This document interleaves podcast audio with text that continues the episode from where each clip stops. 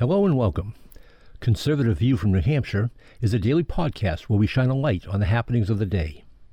Conservative View from New Hampshire is a proud partner of and contributor to the Liberty Loft. My name is Ray Cardello, and I'm your host for today's podcast. So let's get started with today's commentary for July twelfth, twenty twenty-two. This is episode forty-six of season eleven.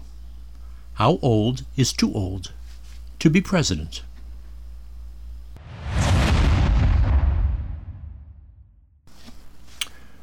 The forefathers, those brilliant men who drafted our Constitution and were able to foresee issues well into the future, never had to consider a maximum age to hold the office of President of the United States.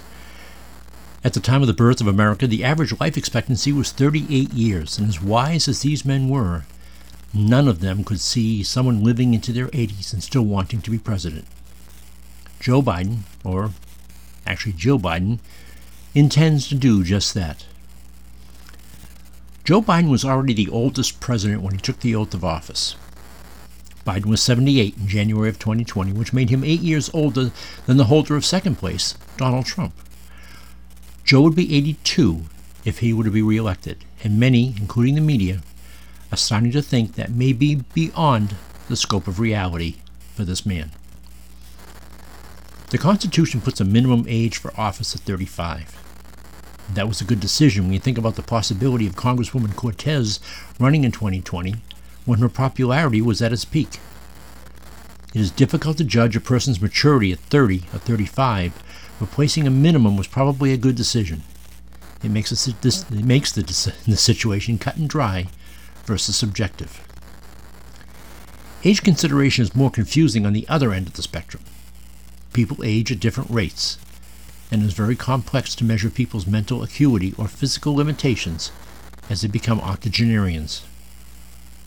There is plenty of evidence to build a case that Joe Biden is not mentally fit for the office as he approaches the eighty plateau. It is unnerving to think of him still in the Oval Office at eighty-six. Talk about Biden's age has been prevalent on the Republican side since his inauguration.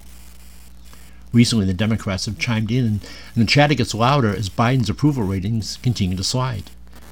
It was this week that the New York Times, a cheerleader publication for the president, chimed in. The New York Times published a stunning report about President Biden's age and how it is becoming an uncomfortable issue for the White House and the Democratic Party. The headlines report on Saturday declared that seventy-nine-year-old Biden is testing the boundaries of age and the presidency. First, highlighting how his upcoming trip to the Middle East was initially tacked onto his recent trip to Europe, with one anonymous official calling it crazy. It's a president who made a ten-day trip overseas. Those aides told the Times there were political and diplomatic reasons behind separating the journey into two. There are many reasons that the talk is spreading throughout the Democrat Party and now the media. Self-preservation is probably paramount. If these people and outlets continue to carry Biden's water, they are complicit in our history's worst presidency. Secondly, has, has to be reality. These folks on the left have to be seeing what we all have, have seen. Biden is not in control and does not have the mental sharpness or energy to maintain a full schedule. His decision, decisions also back up that premise. There will be no age limit in place for twenty, before twenty twenty-four, but Joe Biden will not be on the ticket, and neither will Kamala Harris. The Democrats put their faith in these two, and were not rewarded for that trust. This has been a disastrous presidency, and neither Biden nor Harris will be prompted to run, and their poll numbers by then should make it a non-decision.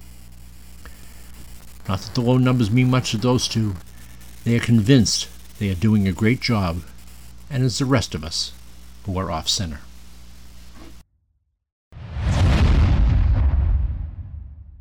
Thank you for joining me today. You have been listening to Conservative View from New Hampshire, a proud partner of the Liberty Loft. We hope you have enjoyed today's podcast and will share it with a friend. Until tomorrow, make the best of yourself and your day.